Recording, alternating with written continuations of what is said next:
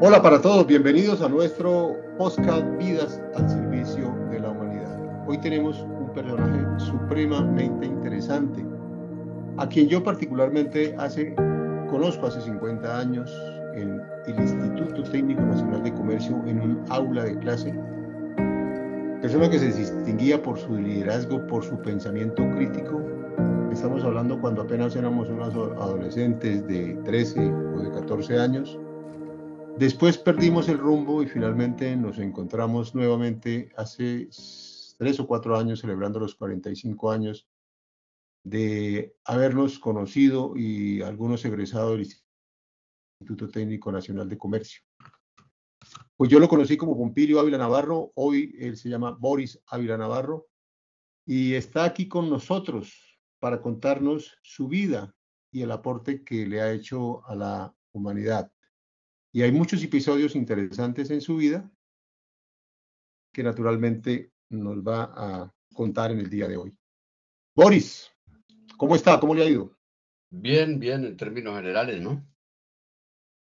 Bueno, la, la, primera pregunta es su origen familiar y geográfico. ¿Usted dónde nació? ¿Su familia de dónde es? ¿Cuál es su origen?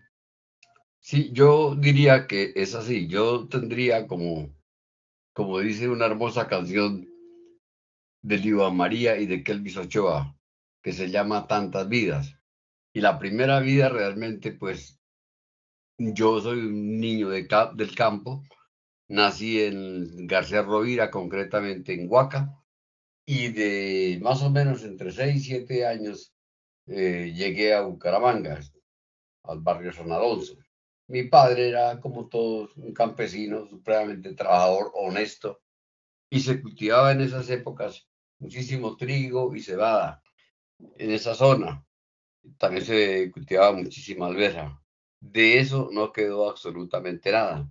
Cientos de campesinos que fueron, digamos, que con, eh, de una manera y en su sacrificio construyeron país, eso no quedó absolutamente nada. E, efectivamente, de eso vamos a hablar. Boris, a ver, eh, le pregunto igualmente, eh, nosotros estudiamos, de acuerdo, en primero bachillerato, yo era eh, el número 14 de la lista, estábamos ordenados alfabéticamente, usted era el 15, y creo que hasta primero o segundo bachillerato nosotros perdimos su huella. ¿Usted se retiró del colegio? No, no, yo estudié con usted hasta cuarto año de bachillerato. Yo terminé en la Nacional de Comercio hasta el cuarto año de bachillerato. O sea, ah, tú dices en la primaria. No, no, no, no, no, no, no, por eso digo, no, aclárame el episodio porque, porque igualmente como yo, pues eso hace mucho tiempo. O sea, yo me acuerdo de esa circunstancia, de que usted estaba sentado detrás mío en el número 15 por el apellido Ávila. Bueno, ya usted dice que fue hasta cuarto. Yo no recordaba que había sido hasta cuarto, pero lo que yo más recordaba era que había sido en ese, en ese, en ese salón, estaba usted sentado detrás mío.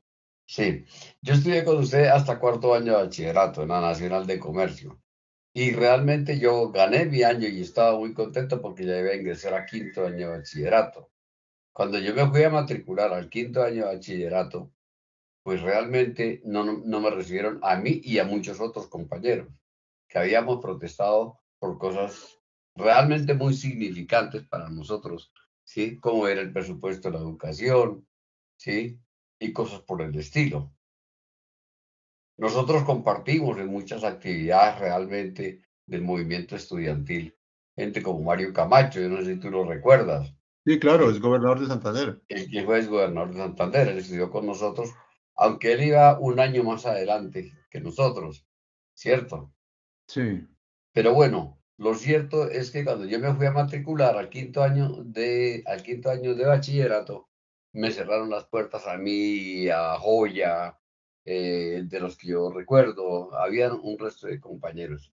En esas circunstancias tan conflictivas y muy tristes para uno, mi deseo realmente era terminar mi bachillerato e ingresar a la Universidad Industrial de Santander.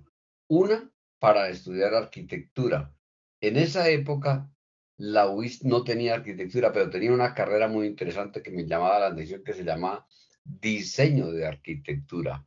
En realidad era como los que hacían los planos y en últimas el, el arquitecto como que los revisaba y, y los firmaba, ¿sí?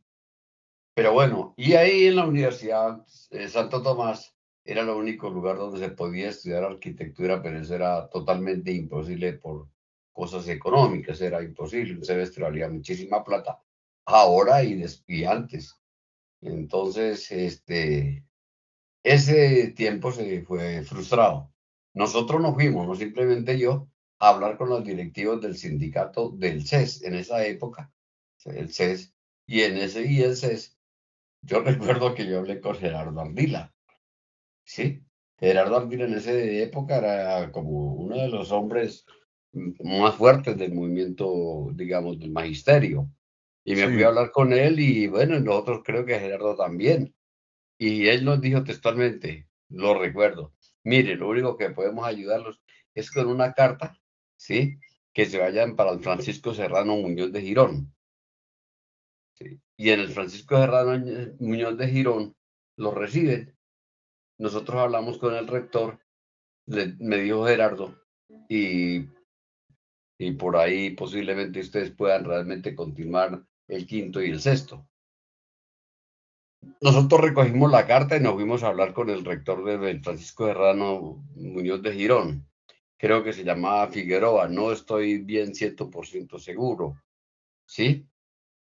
Lo cierto es que él dijo, bueno, hagamos una pequeña reunión, hicimos una pequeña reunión y él nos advirtió, yo lo voy a recibir a ustedes acá, ¿sí? Pero eso sí, ustedes si llegan a hacer alguna cosa de montar el consejo estudiantil o cosas por el estilo, me da mucha pena, pero los tengo que expulsar. Y nosotros, claro, con el deseo profundo de terminar nuestro bachillerato, pues le digo, no, no, no, no, no, señor rector, nosotros hermanos masas palomas, nosotros vamos a comportar bien, nos vamos a comer la sopa y todo por el estilo. Y nos recibió. Ahí empezamos nosotros a, a continuar el quinto año de, de bachillerato. ¿Sí? ¿Qué sucedió?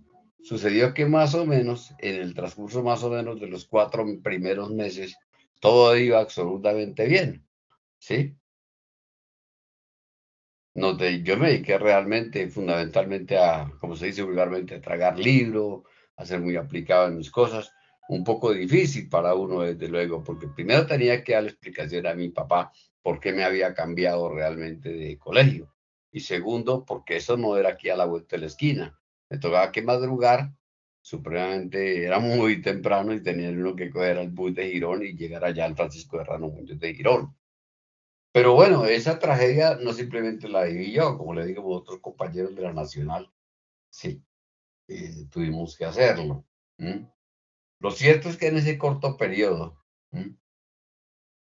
antes de la mitad de año, las vacaciones de mitad de año, pasa algo muy terrible dentro del colegio. Uno, fue que un profesor estaba manoseando una niña del colegio, o sea, se la presionaba para que la niña se acostara con él con tal de que él le ayudara a pasar la materia, ¿cierto?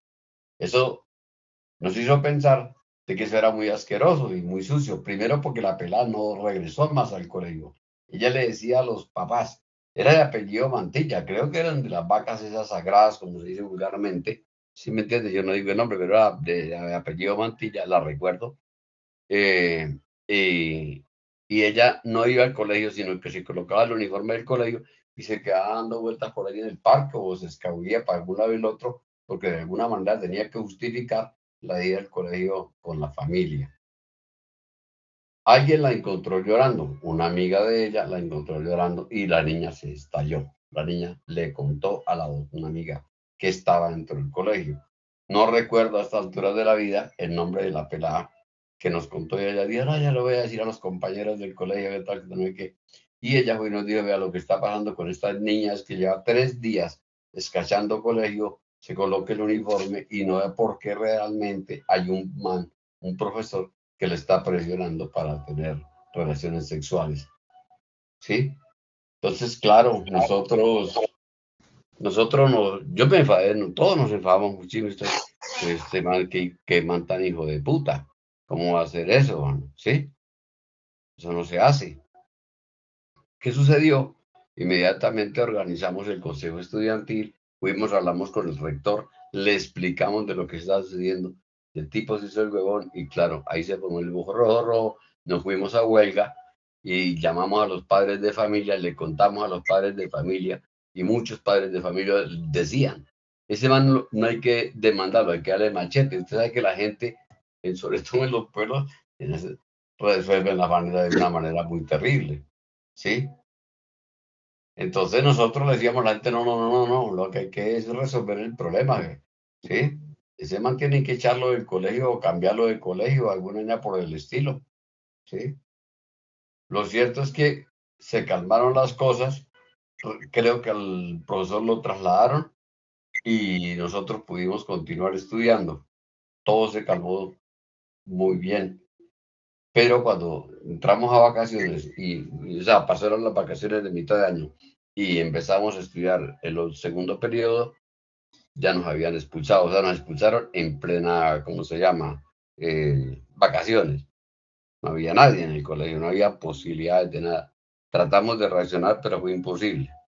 Otra vez, hermano, correr de nuevo y no me echaron a mí, me echaron a varios compañeros también. Creo que a López Loya también. ¿Sí? No sé si lo recuerdas, creo que se llama Gerardo Joya. Sí, Gerardo, actualmente trabaja en la dirección de tránsito. Eso, sí, sí, sí, sí, sí, el loco Gerardo, ¿sí?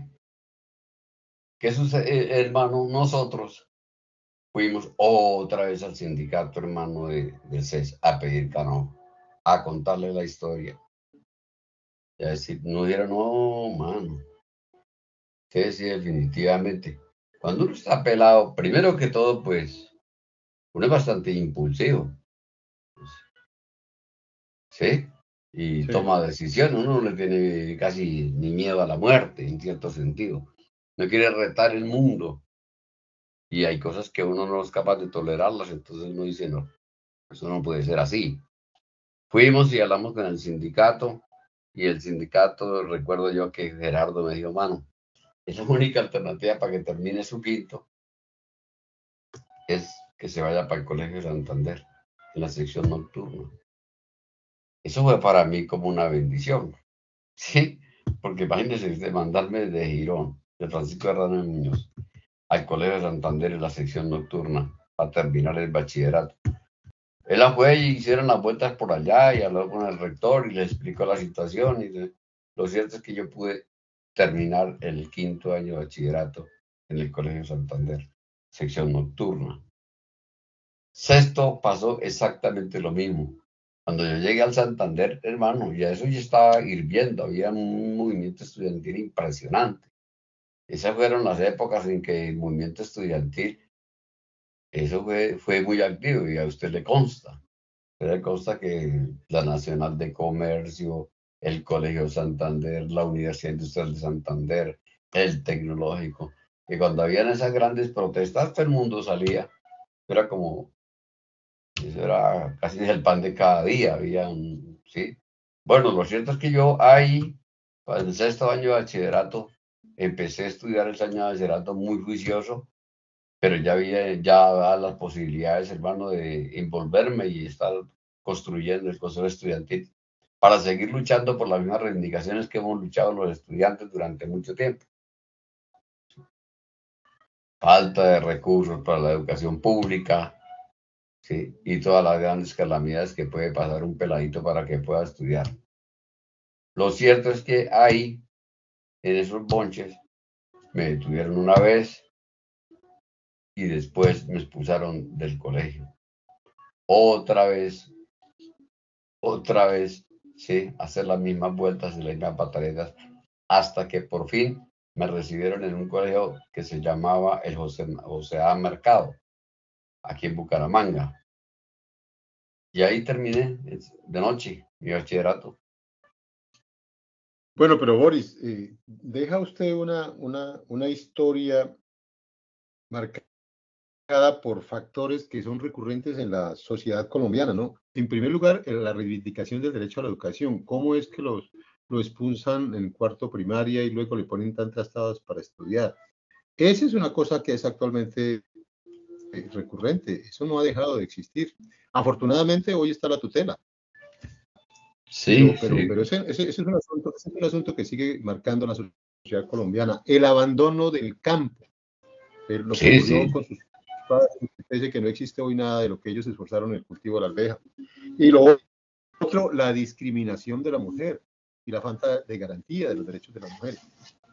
Sí, y había otro, Sí, claro. Y lo otro es que imagínate, eso creo que es muy importante recalcarlo. Cuando nosotros llegamos a San Alonso, un pelado campesino, ¿sí? Campo, yo era, yo era campesino, campesino. Yo me crié entre la cebada, entre los trigales y entre la alberja. Realmente yo no hice mucho trabajo físico en sí, era muy niño, ¿cierto? Mi papá pues tenía algunos obreros que le ayudaban y cosas por el estilo, y eran grandes trigales y seguían. Nosotros vivíamos bastante bien, si lo miramos desde el punto de vista eh, real, ¿no? Sí, recuerdo la casa, cómo era, tenían inmensos hornos que se amasaban dos veces al año y se hacían mantecadas y cosas por el estilo y que toda la familia se reunía en torno a esas cosas y fundamentalmente para las épocas de Navidad, se amasaba mucho para las épocas de Navidad y, más o menos lo que era la mitad del año, ¿cierto? Pero esa era más o menos como la dinámica realmente del campesino. Y todo eso se fue al traste, y se fue al traste porque realmente eso tiene lo que tú dices, explicaciones reales, ¿no? Sí, porque poco a poco pues se firmaron los tratados de libre comercio, eh, el campo totalmente descuidado, y bueno, muy difícil seguramente para mi papá continuar en esas condiciones y él vendió la finca y vinimos para Bucaramanga. Bueno, Boris, y terminó usted. Ah, otra cosa muy interesante es que cuando uno llega del campo a un barrio como el barrio San Alonso, pues hermano, la discriminación es discriminación, la xenofobia, podemos llamarlo así, ¿cierto? Uno, los pelados que estaban en la cuadra, a uno no ni siquiera le decían Pompi, ni le decían Boris, ni le decían era Campeche. ¿Sí me entiendes? ¿Sí? Y eso va quedando en el subconsciente de un pelado, de un niño. ¿Mm? Sí, Yo estudié mi primaria en una escuela, la escuela San Luis Tadeo y la escuela San Alonso, y los pelados lo miraban a uno como si yo no, o sea, como si uno fuera un cero a la izquierda. Estos, son como campeches, porque uno no decía café, no decía café, uno, no decía ca, café, uno decía café. ¿sí? Y así sucesivamente, ¿no? Y este es un país de mucha discriminación en, muchos aspectos. eso ya, eso ya lo, es muy recurrente en la sociedad colombiana. Bueno, Boris, y termina su bachillerato. Termina mi bachillerato ah, y bueno, después de que termine el bachillerato, como yo no pude ni ya en esa época la Universidad Industrial de Santander, la parte de lo que se llama diseño de arquitectura lo cerraron, eso nunca volvió a funcionar más, ¿sí? Entonces no había plata para poder ingresar a una facultad o otra cosa por el estilo. Yo me incorporé a algo también que me llamaba muchísimo la atención, que era estudiar artes plásticas. Entonces ingresé al DICAS, a la Dirección de Cultura Artística de Santander, el antiguo, lo que era el DICAS. Y ahí estudié tres años me dediqué a estudiar pintura y bueno, grabado, serigrafía, historia de las artes y todo lo que tuvimos realmente fue una, una época muy brillante, muy bonita, porque tuvimos muy buenos profesores y profesoras. Eh, como, se dice vulgarmente, yo leía bastante, estaba interesado en eso. Y había el, espacio y como el tiempo para pintar, ¿sí? Para el modelaje, para las esculturas, para el grabado, para la serigrafía, todas las técnicas prácticamente que se dan a nivel de las artes plásticas. ¿sí? Tuve muy buenos profesores como el Loco Chaparro, eh, tuvimos eh, eh, Serrano, Álvaro Serrano y muchos otros pintores que ya nos llevaban a nosotros algunos añitos más. Boris, terminé. sí. ¿Mm? claro. Eh, le, pregunto, eh, estamos ya llegando a ese episodio que marcó su vida, es decir, eh, en, qué, ¿en qué momento de su vida ocurrió esa lamentable situación que a usted le cambió sustancialmente la vida. Sí, yo creo. De eso? Sí, claro, podemos hablar un poco de eso. Mire, cuando yo estaba prácticamente terminando el sexto año de bachillerato en el colegio José Raquel Mercado, ¿sí? ya empezaba a existir en esa época un gran movimiento político y popular en Colombia que estaba realmente luchando por unas reivindicaciones básicas y fundamentales como era la construcción de un país diferente. Y me llama a mí mucho la atención, ¿cierto? Y, esa, y ese fue el nuevo liberalismo. En esa época fue Luis Carlos Galán Sarmiento, uno de los hombres que levantan las banderas por las luchas y las reivindicaciones de ese momento y si las compara hoy en día con lo que decía Luis Carlos Galán Sarmiento, a lo que está sucediendo hoy en día en nuestra sociedad, en este año, eso es muy parecido, esto no ha cambiado absolutamente nada. La falta de democracia, la falta de oportunidades para la gente, la lucha por la construcción de un campo, ¿sí? Por construir una sociedad civilizada, en paz y en democracia. Y Luis Carlos Galán Sarmiento levantaba esas banderas. Nosotros, entonces yo me incorporé a la juventud del nuevo liberalismo en esa dinámica de la juventud de nuevo eso era muchísima gente, mucho, pero muchos son pelados, pelados. Eso llegaba a una de las barriadas y eso era impresionante. Recuerdo que nosotros hicimos, por ejemplo, montamos la juventud del nuevo liberalismo, se nombraron juntas directivas en una asamblea grande, muy grande, y bueno, yo quedé desde luego en la dirección de, yo no recuerdo si quedé vicepresidente o de presidente de la Juventud del Nuevo Liberalismo de Luis Carlos Galán Sarmiento. Para esa época ya estaba Mario Camacho dentro del Nuevo Liberalismo y ahí me lo volví a encontrar. O sea, después porque Macho, Mario Camacho terminó la Nacional de Comercio, ¿sí? Y siguió su mundo y su camino, yo seguí el mío y el de él, ¿sí? Y bueno, ahí me encontré con, con Mario Camacho, ¿sí? De nuevo, pero es ahí realmente donde empieza como la situación conflictiva. ¿Por qué? Porque en todos esos movimientos populares y sociales y de masas, pues hay gente de todo, podemos llamarlo así, de esa Colombia profunda, de esa Colombia que no ha podido, que no, que no, o sea, que nunca jamás de los jamases le han dado la oportunidad de expresarse. Y en ese movimiento social se encuentra de todo, del perro y del gato. ¿Mm? Y encontré algunos muchachos muy cercanos al proceso del M19 y nos empezamos a coquetear por esos lados, ¿sí? Porque considerábamos de que no era suficiente los planteamientos del escalo de lanzamiento, ¿cierto? O del nuevo liberalismo de esa época, porque el nuevo liberalismo de hoy sí es otro, una de No, no, eso da pena. Eso da pena, eso da pena. Sí, eso es otra cosa totalmente diferente, ¿cierto? Desde luego que todo ese andamiaje político, ¿sí? Realmente empezó muy cerca prácticamente la Nacional de Comercio, porque tú sabes, en la Nacional de Comercio, en el Colegio de Altamira, en la Universidad Industrial, en todos los colegios, ¿cierto? Allí había también de toda gente, del MOIR, de pelados de la JUPA, de las juventudes comunistas y de los trotskistas y del perro y del gato. ¿Sí? yo tenía unos acercamientos muy bastante cerca y realmente como militante en cierto sentido con la juventud comunista de esa época, ¿no? Casi todos eran mis parcheros, porque ahí estaba Remberto Peñalosa, no sé si lo recuerdas también. Él estaba estudiando en el sexto año, quinto año de bachillerato, nos lleva un año más adelante que nosotros. Sí, hoy Remberto, pues hace mucho tiempo no me veo, pero a veces nos hablamos trabajando por allá. Creo que ya está pensionado el avián. Está muy bien, tiene con qué comer, vive muy bien. Y bueno, cada cual con su mundo, ¿no? ¿Cierto? Pero sigue siendo un pelado, un muchacho que yo pues, lo aprecio desde luego. Y Remberto vivía como a una dos casas mías, prácticamente, en San Alonso. ¿Cierto? Mario también, Mario Camillo también fue de la juventud comunista. ¿Sí? Eh, bueno, para que vea y por ahí empezaron, digamos, los, los a comer muchísimos libros. Entonces tragábamos muchísimos libros fundamentalmente de Marte, Lenin, de todo lo que aparecía en la mano nuestra. No lo devorábamos, ¿no? ¿Cierto? Eh, en esa época había unas profundas contradicciones muy, muy grandes en Colombia y en el mundo entero. Era que realmente eran los prosoviéticos y los prochinos. Unos eran maoístas y otros eran prosoviéticos.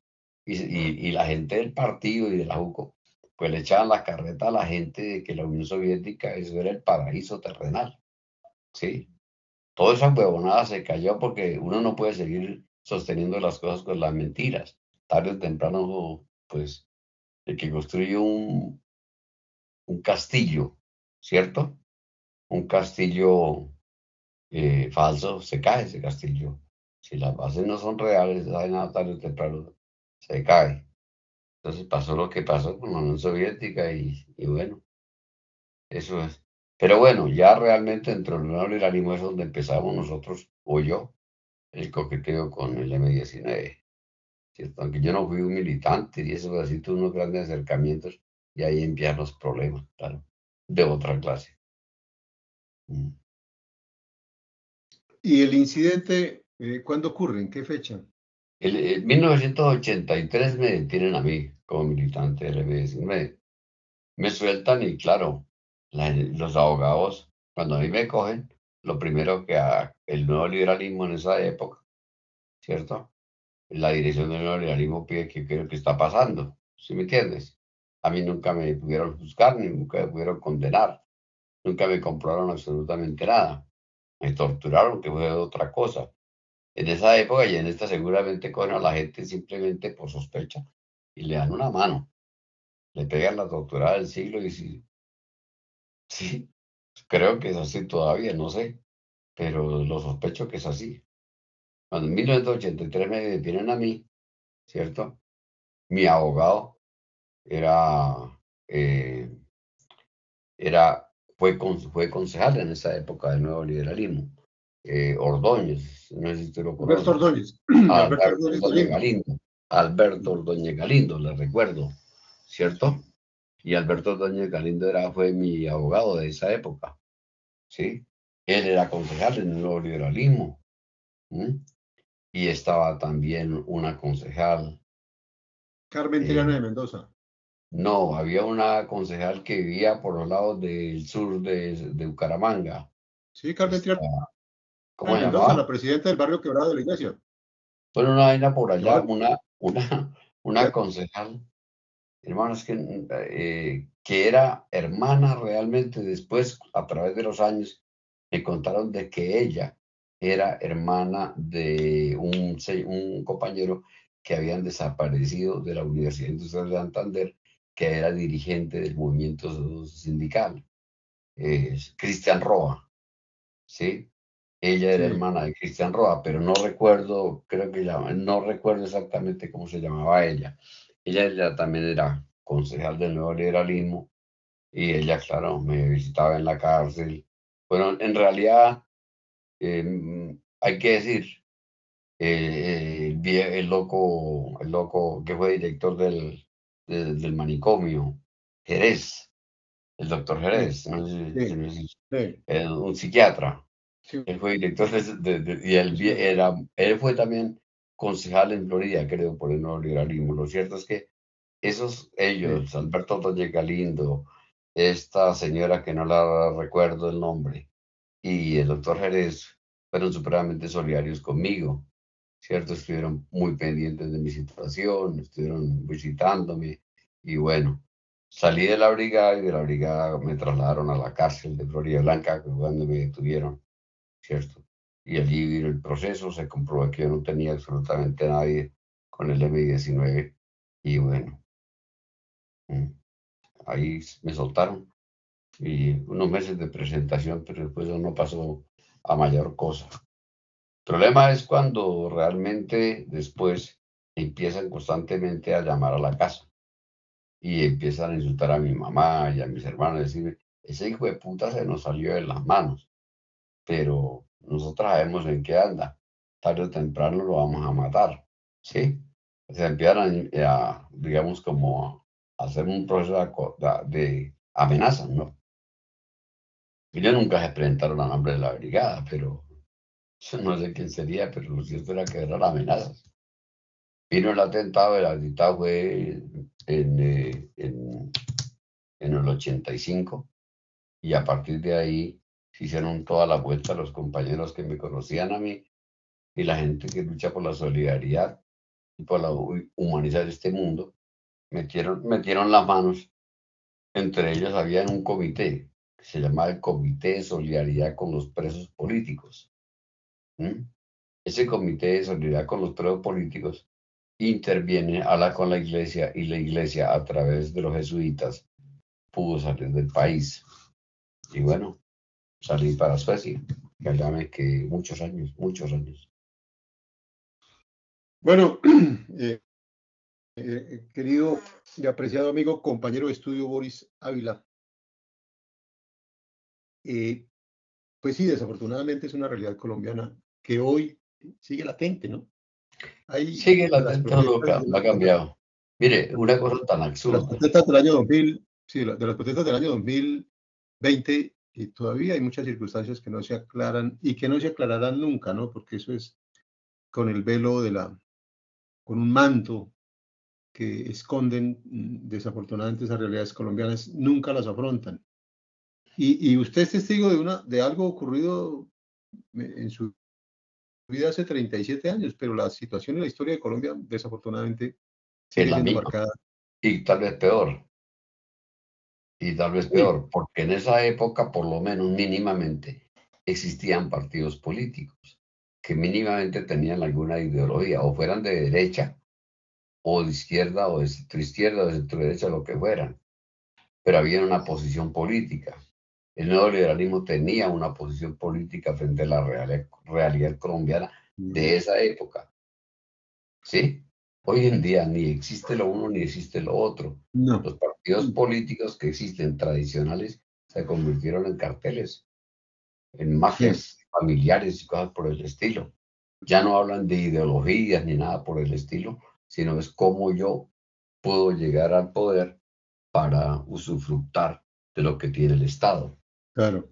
Entonces, ese es uno de los problemas. Otra cosa que es muy importante y es que, como dijera el poeta, Chucho Peña, un gran amigo mío, en el mundo de las artes y las culturas uno se encuentra con mucha gente. Yo me dediqué a pintar después de que salí del DICA empecé a hacer exposiciones, tengo cantidad de, digamos, de recortes de vanguardia liberal, de exposiciones mías con muchos otros compañeros, y, y, en ese mundo uno se encuentra con gente de las artes, y entre ellos nos encontramos con un poeta a la cual yo admiro y seguiré admirando, se llamaba Chucho Peña. El loco de Chucho Peña, el parchero de Chucho Peña, como se dice vulgarmente, dicen los ñeros, y lo cogieron le pegaron la tortura del siglo y le sacaron los ojos y lo botaron. Lo trataron de desaparecer y lo encontraron con 28 puñaladas no mortales. O sea, él murió, él murió, pero las puñaladas realmente no eran mortales, eran hechas para que sufriera, para que él sufriera. Y después lo botaron por hacer una cañada y desgraciadamente se, se desangró, supongo yo, y él murió. Y Chucho decía una cosa muy, muy, muy, muy real. Decía, en este país solo basta vestirnos color de poesía, de fragancia, de fragancia, marchar al lado de la vida para ser decretados elementos fuera del orden. Eso lo decía Chucho. ¿Sí? Y eso es una realidad. ¿Sí? sí. Desafortunadamente es así y usted también hace notar lo que ocurre actualmente, que como usted señala es peor que lo que ocurría en esos países. Bueno, pero entonces cambia dramáticamente su vida, se va para Suecia, ¿cuándo llega a Suecia? ¿Quién lo recibe? ¿Qué hace usted bueno, Cuando yo llego a Suecia, yo salgo a través de los comités de solidaridad por América Latina y a través de los sacerdotes, fundamentalmente los sacerdotes, entre ellos el sacerdote Padre Javier Giraldo que en esa época él estaba, yo no recuerdo si él estaba de director del, del CINEP. Tú sabes que el, digamos, el, el CINEP pertenece realmente a la comunidad jesuita, ¿cierto?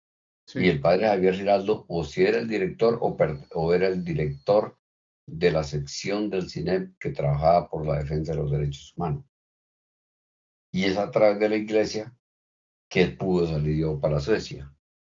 Ellos tienen millones y miles de contactos, ¿cierto? ¿Mm? Entonces salgo para Suecia y me recibe en Suecia un comité que se llama Comité Latinoamericano, Comité de Solidaridad por los Perseguidos Políticos de América Latina. En ese comité había del perro y del gato, porque eso es como llegar, usted habían uruguayos, argentinos, había de todo, ¿sí?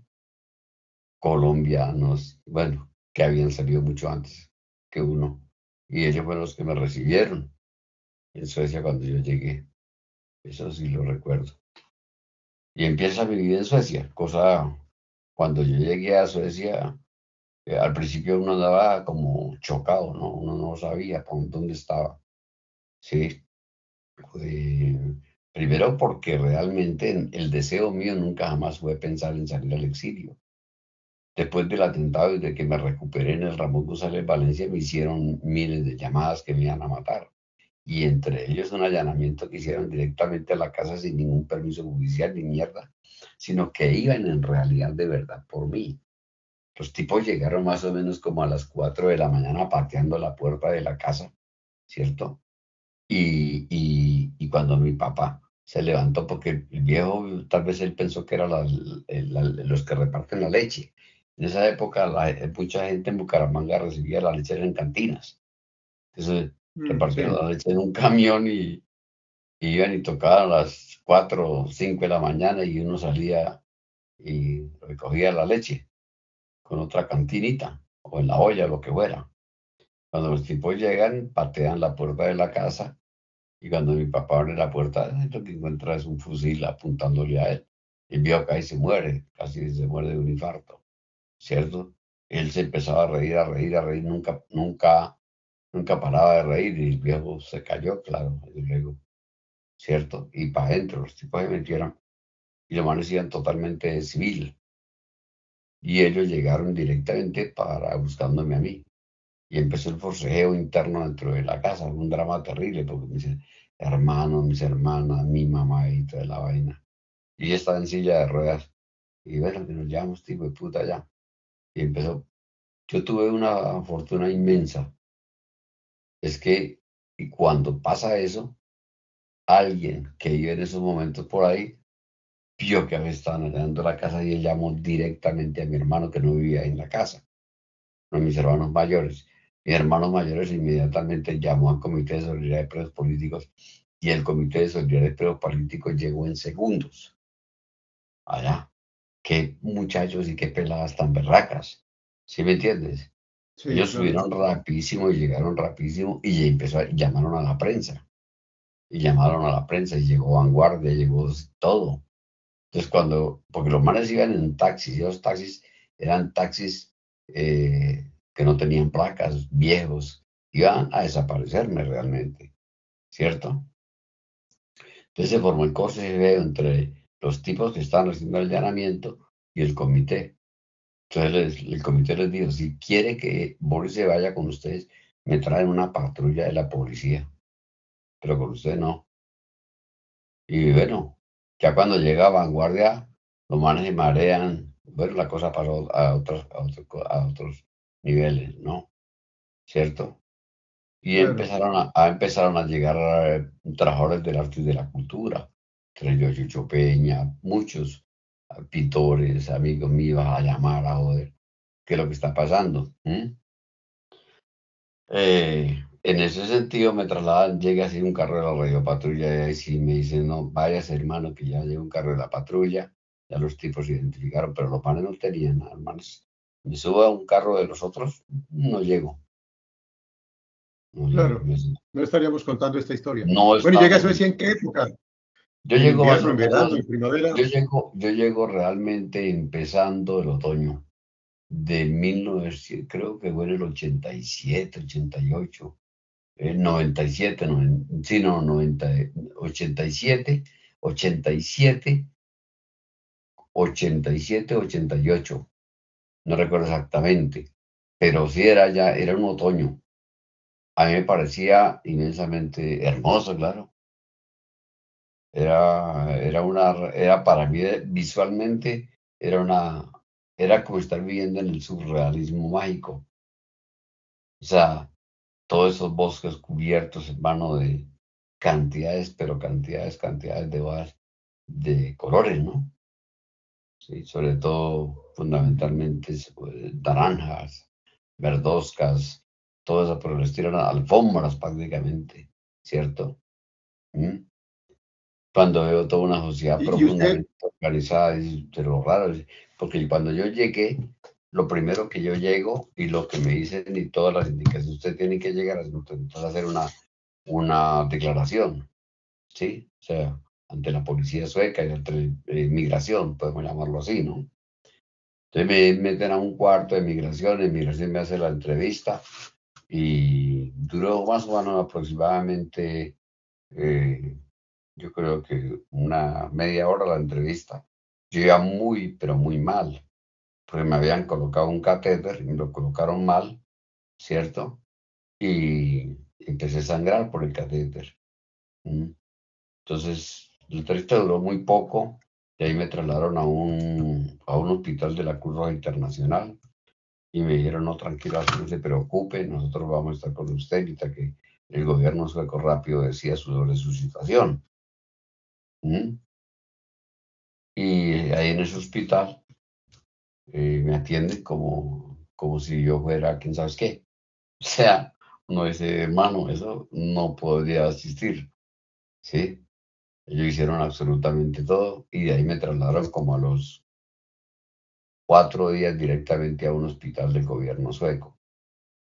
Y realmente era un, a un, ¿cómo se llama? En Suecia en esa época, y todavía creo que es este, a una arena que se llama campamentos de refugiados.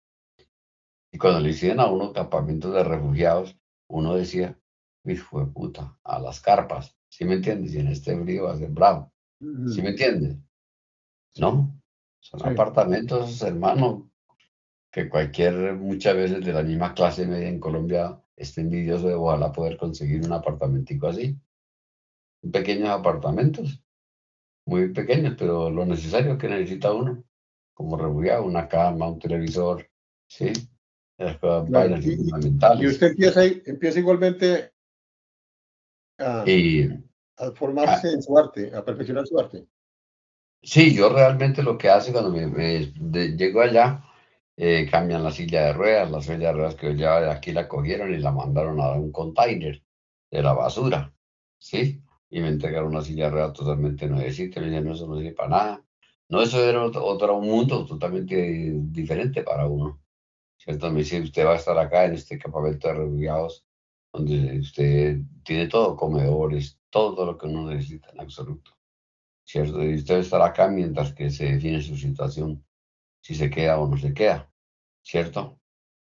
Y sí, como a los más o menos 15 días llegó todo y me dijeron, bueno, hermano, ahora llegó todo, pero tenemos que entrar en un proceso de rehabilitación con usted. Entonces lo vamos a trasladar a un hospital, que es el hospital de Linköping. Yo llegué a Estocolmo y de ahí me trasladan a un pequeño pueblo que se llama Linköping, ¿cierto? Donde está un hospital muy grande. Y en ese hospital de Linköping van a haber muchos refugiados del mundo pero que ya tienen su residencia en Suecia, ¿cierto? Y me entregan el pasaporte ASNUR del Alto Comisionado de Naciones Unidas, ¿cierto? Y me llevan en una ambulancia para Linköping y me incorporo en, en el hospital. La obligación es estudiar. Aquí hay que estudiar. Y si usted ya, hermano, tiene su estatus de refugiado, pero usted tiene algunas obligaciones acá. Y la obligación fundamental es aprender sueco para poderse usted defender, hermano, en lo que usted vaya a hacer en Suecia. Entonces uno estaba entre el proceso de rehabilitación física, por en el caso mío, y en el proceso de rehabilitación psicológica, porque pues lo uno es con lo otro, ¿sí? Todo el psicólogo, que prácticamente cuento lo que yo estoy, estoy contando, te estoy contando a usted. ¿Cierto? Pero había mucho trabajo también físico, mucho trabajo físico. Y también tenía que ir a, estudiar, no eran muchas horas, más o menos unas tres horas de idioma sueco, ¿cierto? ¿Y cómo le fue con el sueco? No, no, no, eso no problema. O sea, realmente sueco no es, no es fácil. Pero yo fui un hombre disciplinado en ese sentido. Ya sabía que tenía que enamorarme era de eso, de que estudiar sueco era determinante para abrirse un espacio entre la sociedad. Allá, hermano, pues dos, tres personas hablarán español, pero el sueco, ¿aprende sueco o aprende sueco? Y desgraciadamente el inglés nuestro que aprendimos de nuestro bachillerato, hermano, es un, un, inglés demasiado pobre. Pero bueno, usted, usted estudia suecos eh, y se, eh, se, inmersa en la... empieza a insertarme en la, en la sociedad sueca, pero ¿cómo me inserté mucho en la sociedad sueca? Primero empiezo a estudiar sueco ahí, pero después, cuando ya realmente me llega y me notifican absolutamente todos los papeles, ¿cierto? Lo que, y ya salí muy, bueno, fortalecido físicamente y moralmente, y ven que hay una recuperación psicológica en uno, este, me trasladan de Linköping a otro pueblo, a un pueblito del sur, sur de Suecia, se llamaba Ostorp. Y en Ostorp, cuando yo llego allá a Ostorp, me entregan un apartamento me dicen, este apartamento no es suyo, pero es un apartamento de la comuna, o sea, de la alcaldía, ¿cierto? Y en este apartamento donde usted va a vivir y empezará a hacer su vida sueca, usted tiene que realmente ir a una escuela a continuar sus estudios, a profundizar sobre el estudio sobre el sueco y empezar a hacer su bachillerato. Porque, pues sí, no, pues yo hice el bachillerato en Colombia, sí, pero aquí hay una obligación de que usted hermano, termine su bachillerato. Son tres años, ¿cierto? Entonces me incorporé ahí a estudiar como un berraco. Allá hay una vaina muy interesante para las personas en condición de discapacidad que se llama Fair Sense. Fair Sense es realmente es como un sistema, hermano, de que si estaba estudiando, eh, iba un taxi toda la mañana y me recogía y me llevaba al colegio y hacía lo contrario, en vez de ser una bucetica o cosa parecía, no era un taxi. Y el taxi me, montaban, me llevaban a montar al taxi, ¿cierto? Y de ahí me quedaba en el colegio estudiando y de ahí de regreso y el taxi me recogía de nuevo para la casa, ¿cierto? Yo recuerdo que una vez, los primeros días, dos, tres primeros días, yo estaba en el apartamentico, habían algunas pequeñas incomodidades y, llegaron, yo no sé quién les dijo, pero la verdad es cierto que la alcaldía inmediatamente, los tres, cuatro días, llegó como una patrulla, ¿cierto? Y eso, entre las patrullas había una econom, econom bueno, todo lo que te da una trabajadora social, ¿cierto? Y esa trabajadora social iba, iba con una fisioterapeuta y, y esa fisioterapeuta iba con una arbes terapeuta, que significa una terapeuta de trabajo, podemos llamarlo así, ¿cierto? Que son en realidad de verdad los que miraban las condiciones físicas mías para poderme acondicionar todo el espacio donde yo iba a vivir para que yo no pudiera vivir sin ninguna dificultad, ninguna limitación física, trampas y cosas por el estilo. Eso lo reportaron y al otro día llegó toda una patrulla de trabajadores y cambiaron y transformaron ese apartamento por dentro montaron una, una, una, cocina que uno decía, no, esta huevona están muy locos. Pichaban un botón, entonces se subía o se bajaba la cocina para que quedara al nivel de uno, ¿cierto? O sea, todo acondicionamiento, ¿sí? Y lo del, y lo del o sea, todo lo que le implicaba llevarlo a uno al colegio, recogerlo del colegio, todas esas cosas por el estilo. Y en la medida en que uno va aprendiendo y se va metiendo en esas dinámicas, ya empieza a encontrarse con compañeros también en condiciones de discapacidad que serán secos. Por ejemplo, yo me afilié a un club, ¿sí? Que se llama Recluteris Group y todavía existe ese club, se llama Recluteris Group. Ese eh, grupo, eran muchachos, muchachas que estaban en silla de ruedas por una u otra razón y nos encontrábamos para entrenar fundamentalmente en las sillas de ruedas, básquet y cosas por el estilo, ¿cierto? Y eso me permitía a mí tener una solvencia con el sueco y tener un contacto con ellos, ¿cierto? Eh, bueno, también fui también afortunado. En ese corto periodo, pues yo me encontré con una sueca y bueno, encarretamos.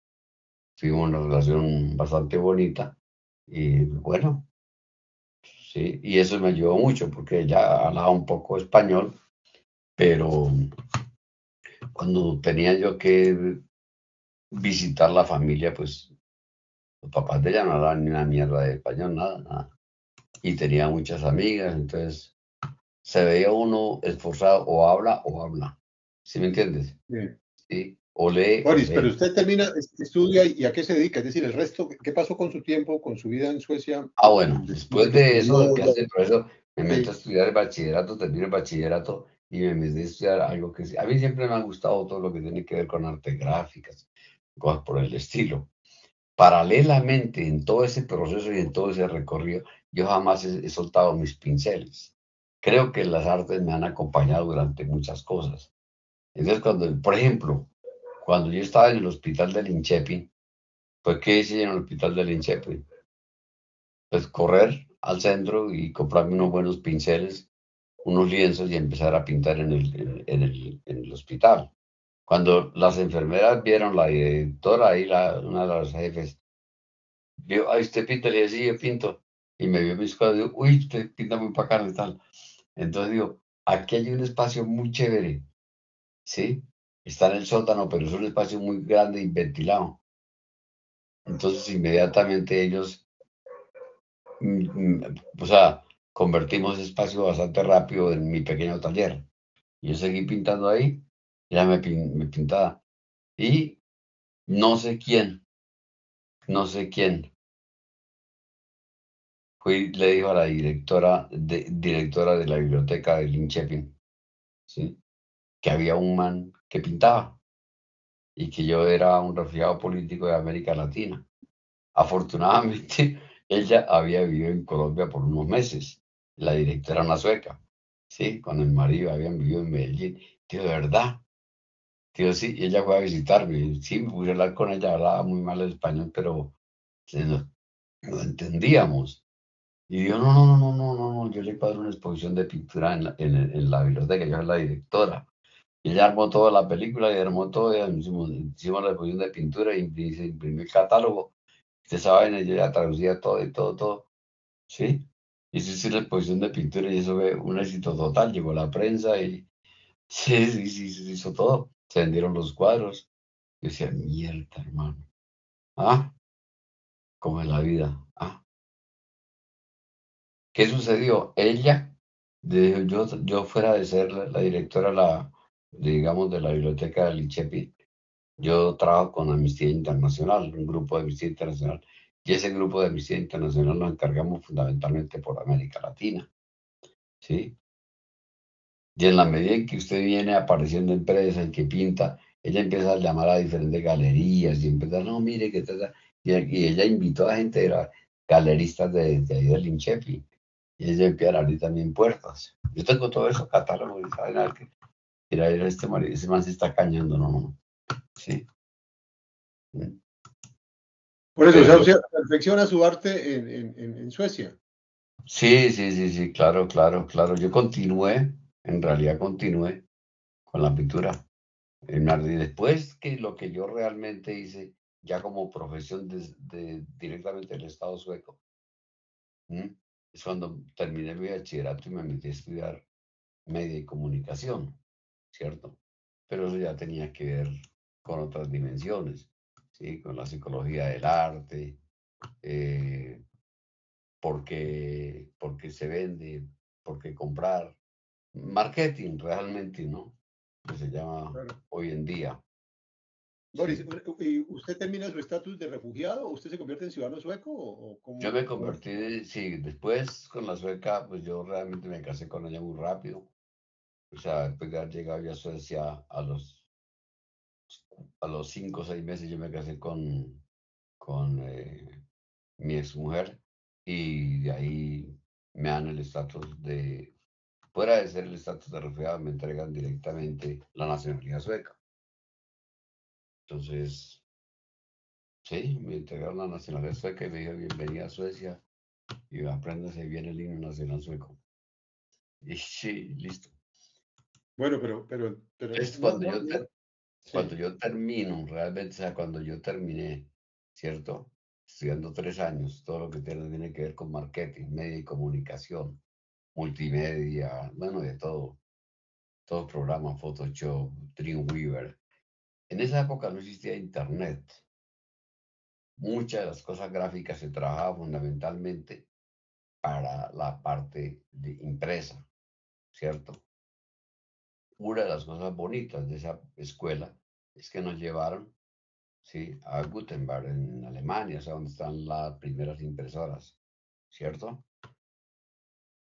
Eh, fue realmente un, estudio muy intenso, porque se hacía teóricamente y también se hacía a nivel práctico, la división de colores, la composición, es todo, todo lo que tenía que ver con la parte gráfica para impresión, ¿cierto?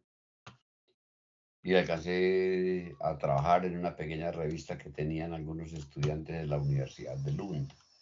Lund es una pequeña, no es una pequeña ciudad, pero una de las ciudades más importantes de Suecia. Y creo que es una de las universidades más prestigiosas en toda Europa. Eso sí existen, diría yo, dos grandes universidades o dos ciudades muy fuertes a nivel del estudio de la educación. Es la Universidad de Lund y Uppsala. Uppsala, que queda muy cerca de Estocolmo. Y en la Universidad de Lund, porque el, el, el pueblito donde yo vivía, en realidad de verdad quedaba muy cerquita a Lund. Entonces, claro, ahí me dieron un trabajo cuando terminé la carrera y era fundamentalmente de impresión. Cuando termina el, el, el, el, curso, yo a trabajar en una pequeña revista que se llamaba Dake Curie, ¿sí? Que era realmente de los estudiantes, pero una revista bien montada, bien elaborada. Ellos escribían los artículos, los editaban y se, se hacía todo el trabajo gráfico y se imprimía, ¿cierto?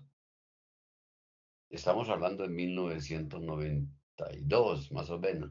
1993 empieza a aparecer Internet, aunque Internet pues tiene una larga historia mucho más alta, usted sabe que Internet primero que todo fue un proyecto militar, ¿cierto? Y que nació prácticamente en los cuarteles gringos. Y después de pasar de lo, después de pasar de los cuarteles, pasar a las universidades, y que no se llamaban SIN, si no se llamaba Internet, se llamaba intranet, sino una red interna. ¿cierto? Para mandar archivos, para mandar cosas. Ya después de que pasó a las universidades y duró un tiempo jodiendo ahí en las universidades, pues hermano, los gringos dijeron, no seamos huevones, ganemos plata. Y soltaron internet. O sea, le dieron a cada país, le damos un domen, y ese domen, hermano, define dónde está la página o, o los servidores y por el estilo en 1993, hermano, y cambió totalmente. En 1993, este, un compañero mío, ¿sí? Ingeniero civil, me dijo, hermano, toca que... Ah, después, hermano, en que Curí, en de los estudiantes, ese era un desorden. Era un desorden, eso, hermano. El que esperaba espera en todas partes del mundo. Yo estaba como cansado de esa, de, pelado, la locura, el trago, la cerveza, las maricadas. Entonces, hermano, apareció un buen trabajo en una, en una empresa que necesitaban un man diseñador gráfico para impresión gráfica en una, en una, en una empresa se llamaba Nomadis, con Z. Si esta empresa duró más de 25 años, después se vino a la mierda pero ya empecé a trabajar en esa empresa.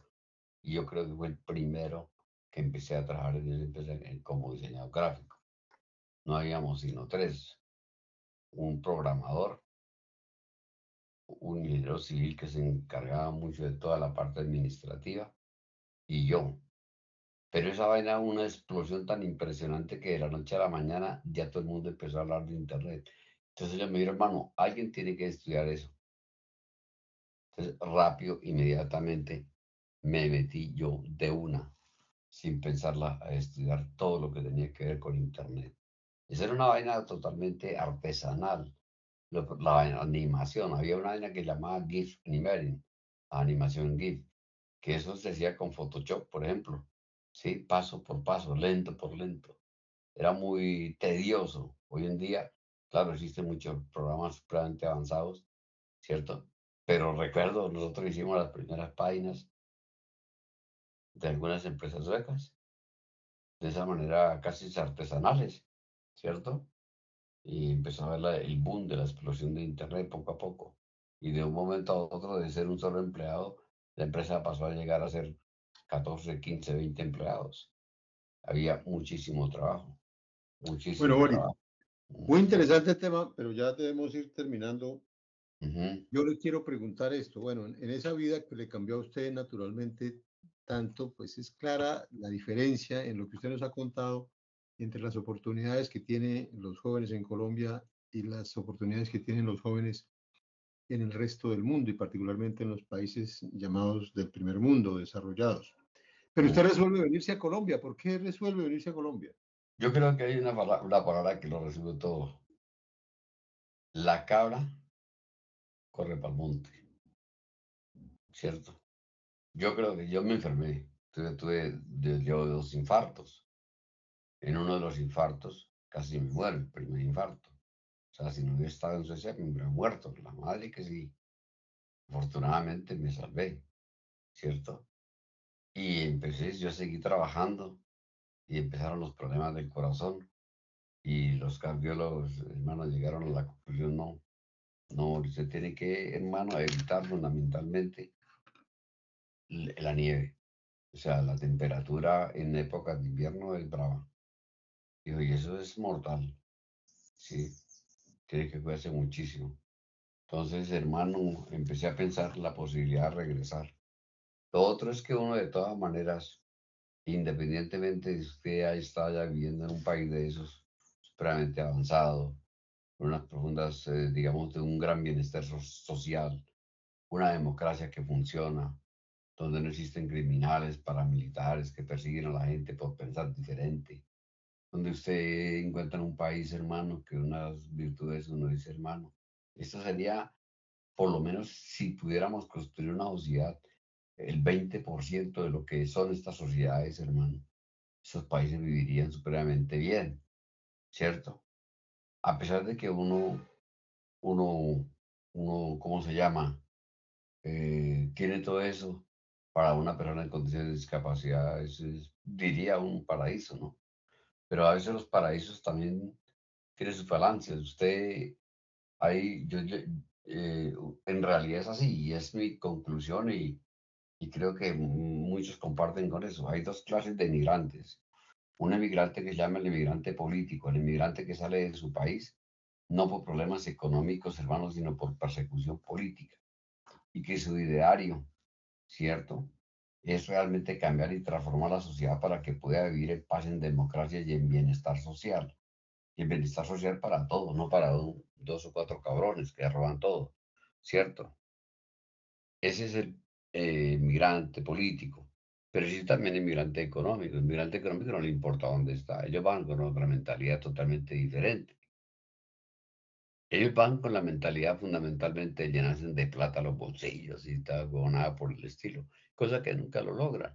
Pueden vivir bien y pronto hacer alguna maricada. Pues yo no conozco en realidad de verdad el primer emigrante económico que diga, este man se tapó aquí de plata. Puede ser que de 1001 haya coronado. Pero que no, sobreviven y si sobreviven bien como uno también lo hizo, ¿cierto? Bueno, ¿y cuándo regresa usted a Colombia? Bueno, yo regreso más o menos. Yo empecé, el primera vez que yo vine a Colombia hacía después de 17 años.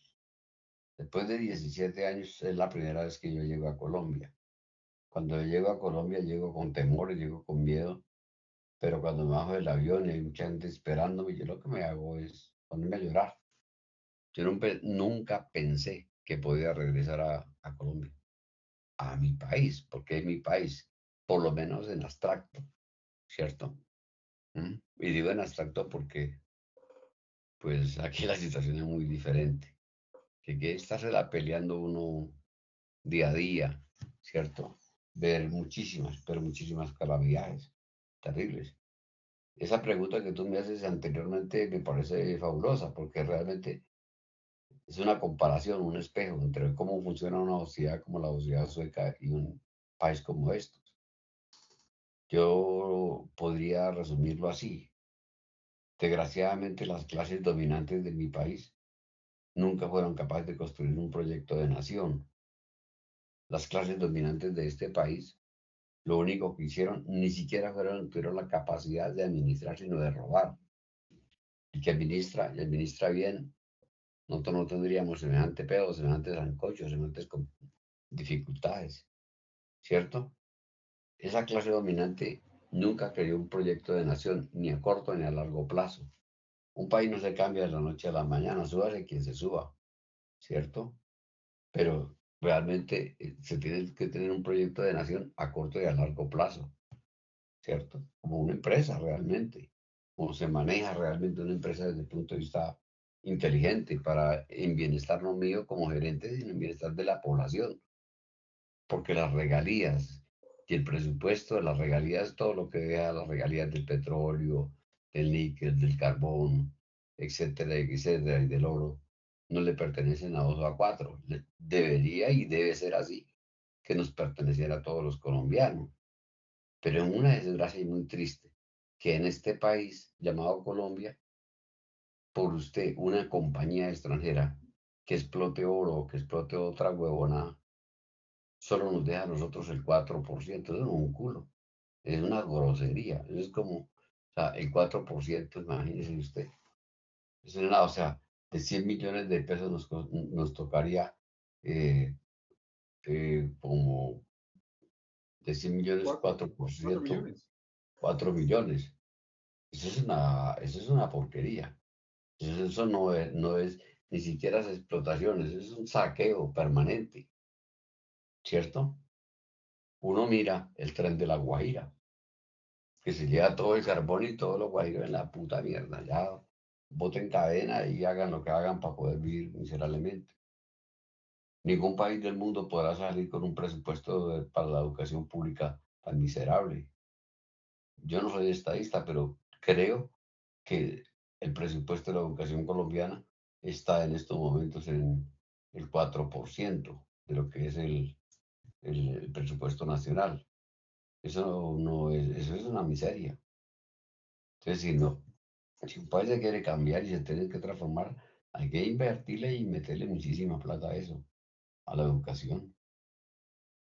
Pero fundamentalmente. Bueno, Boris, ¿usted eh, entiendo que actualmente también tiene un proyecto turístico? Hermano, entonces aquí yo ando, pues, hermano, luchando y guerreando, pero bueno, también tiene sus, sus cosas ricas también de la vida. La vida, si uno no la dinamiza, pues en realidad de verdad es muy triste, ¿no? Sí, porque creo que la vida no se, viene, no se viene simplemente a defecar y a comer, creo que hay que dignificarla también. Entonces yo, hermano, mis ahorros y ahorré y pude comprar una parcela para de Santurba, concretamente en Berlín, y ahí estoy montando un proyecto turístico muy chévere. Sí, ya estoy casi que lo corono y bueno, eh, pero, eh, ¿cómo se llama y en qué consiste? Para, para, eh, eh lo, escuchan muchas personas, entre otros sus compañeros de colegio, muchos lo van a escuchar. Seguramente sí. Van a estar muy interesados en eso. Hermano, mire, el proyecto todavía, aunque no sea legalizado jurídicamente, porque hay que dar las últimas pinceladas al cuadro para firmarlo, como diría un pintor, ¿sí me entiendes? Pero en mis sueños, mi deseo es que se llame Atrapasueños, entre neblinas y montañas Atrapasueños está a 3.500 metros de altura sobre el nivel del mar, más alto que Machu Picchu, ¿sí? más alto que el Cusco. En esa cordillera que, le, que es parte realmente del páramo de Santurbán, porque Berlín pertenece al páramo de Santurbán. Uno dice el páramo de Berlín, pero ese no, de una manera así, ¿cómo se llama? Sí, ah, ¿dónde está? El páramo de Berlín pero todo eso pertenece a una gran cadena de montañas, de un ecosistema que se llama eso, el páramo de Santurbán.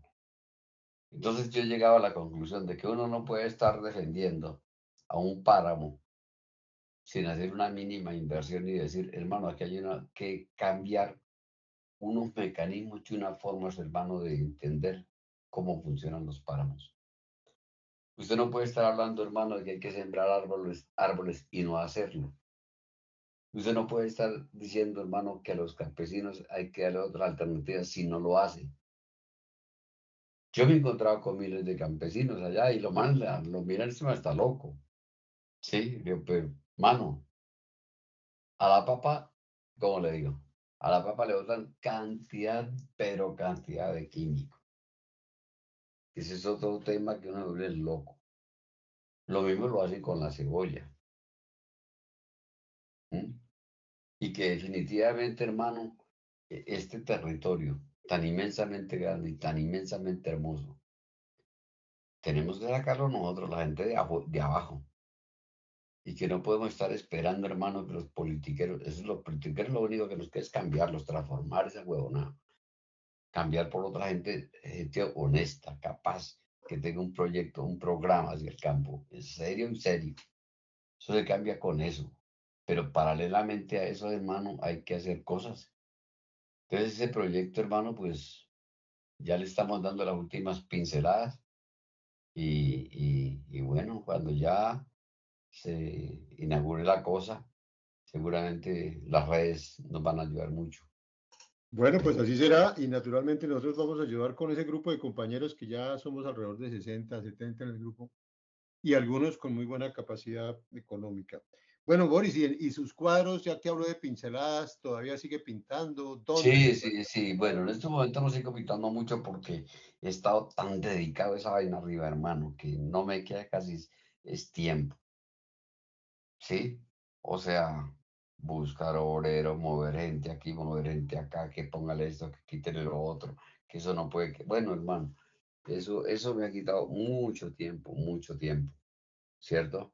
Pero sí, claro, mi deseo y a corto plazo es volver, hermano, como se dice vulgarmente, desempolvar, hermano, los lienzos y los pinceles, ¿sí? Y seguramente estaré profundamente agradecido todos los compañeros que me, que me conocen, que el día que se inaugure, hermano, primero que visiten, hermano, el proyecto, ¿cierto? Atrapasueños, entre neblinas y montañas, ¿sí? Y que seguramente, hermano, cuando estemos en una exposición de pintura, la gente asista, participa. Y bueno, eso... Claro, no, aquí, aquí hay un buen grupo que siempre me preguntó, nos interesó mucho su vida nos parecía una vida muy, muy, muy útil para contar, porque usted eh, se, se, adelantó a muchos de nosotros, particularmente en, en, respecto a entender lo que pasaba en este país. Nosotros lo vinimos a entender muy tarde, pero afortunadamente todavía tenemos oportunidad de luchar. El programa realmente lo hago de 40 minutos, hoy ya cumplimos la hora y 10 minutos, pero ha sido muy, pero muy formador. Eh, los mensajes han sido muy claros, muy contundentes las circunstancias que usted señala eh, desde el inicio, su lucha para la garantía de una educación, el abandono del campo, que hoy es recurrente, y, naturalmente esa discriminación de la mujer, y en, y en, términos generales la falta de oportunidades, ¿no? Porque, es que lo que reclama la gente es, son oportunidades. Aquí la gente, los colombianos no quieren que les regalen nada, lo que, lo que quieren sí, es exacto, total, total. O sea, nadie, eso, eso lo que acaba de decir es, es, es lo real hermano, la, tenemos toda para construir un nuevo país. Y no vale, o sea, no estarle regalando a la gente. Eso con regalarle a usted 100 pesos, 100 mil pesos, nadie va a salir de usted de la, la miseria en que se encuentra el pueblo colombiano. Tal vez apaciguará unos milímetros de la conciencia que le dé. Y el tipo que lo reciba se tomará unas cervezas y una empanada, pero será un miserable seguirá siendo un tipo, hermano, en unas condiciones de miseria muy terribles. Entonces, es eso de educación. Todos tenemos que seguir trabajando por la construcción de un, de un verdadero país, paz en democracia. Es absurdo, hermano, este país, la democracia. El país, hermano, le roban las elecciones al que sea y al que ya atraviese y lo critique, pues le aplican la pena de muerte, ¿no? Mataron a Luis Carlos Galán Sarmiento, imagínese usted. Si uno... Efectivamente, ¿no? Fue, otro, fue otro sueño que, que, compartimos, ¿no? Yo fui también galanista a ver. muchísimo tiempo. Desafortunadamente, como usted decía, ahora todos los procesos terminan en nada, ¿no? Hoy, lo que tanto criticaba Luis Carlos terminó en la politiquería y en los planes familiares que él tanto sí, combatió. Total, total. Bueno, eh, eh, Boris, eh, un, un, mensaje final para nuestros oyentes de nuestro podcast Vidas al Servicio de la Humanidad. Bueno, primero que los recuerdo, desde luego, que en esa memoria interna que tiene cada individuo, que está llena de pasiones. Uno recuerda a sus parqueros, ¿cómo no voy a recordar a la Nacional de Comercio? ¿Sí? ¿Cómo no voy a recordarlos? Fueron cuatro años de bachillerato. Yo me comunico bastante con el loco de mi primo, con Cristian, ¿cierto? Él se terminó, con él nos vemos y hablamos carreta y bueno, tomamos un tintico. Pero creo que lo fundamental es que ojalá podamos vernos algún día todos y todas, ¿no? Y, y, podamos vamos a seguir dialogando sobre esto y para dónde vamos y qué hacemos. bueno, Boris, muchas gracias de verdad por su participación en el programa. Estimados oyentes, ustedes han escuchado a un hombre luchador que ha sembrado mucho con esfuerzo, con sacrificio, incluso eh, a riesgo de su vida que conoció el primer mundo y hoy quiere traer muchas de esas cosas del primer mundo, de los países desarrollados, a nuestro país y que naturalmente fue un adelantado para todos los compañeros del colegio, en tanto que muy temprano avisoró las circunstancias que el país sufrió y que hoy desafortunadamente todavía sufre.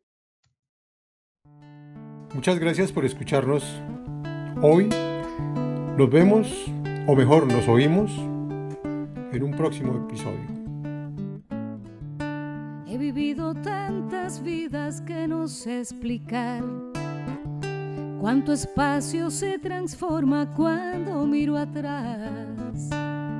He cruzado con la muerte más de una señal. No le temo a su implacable flecha universal. Gracias doy al signo de mi madre su atinado instinto proverbial de burlar el dolor de siempre regresar. Porque nunca es demasiado tarde. Vivir es mucho más que respirar, un dulce riesgo que hace camino al andar, camino al andar. He dormido sobre el lecho claro del amor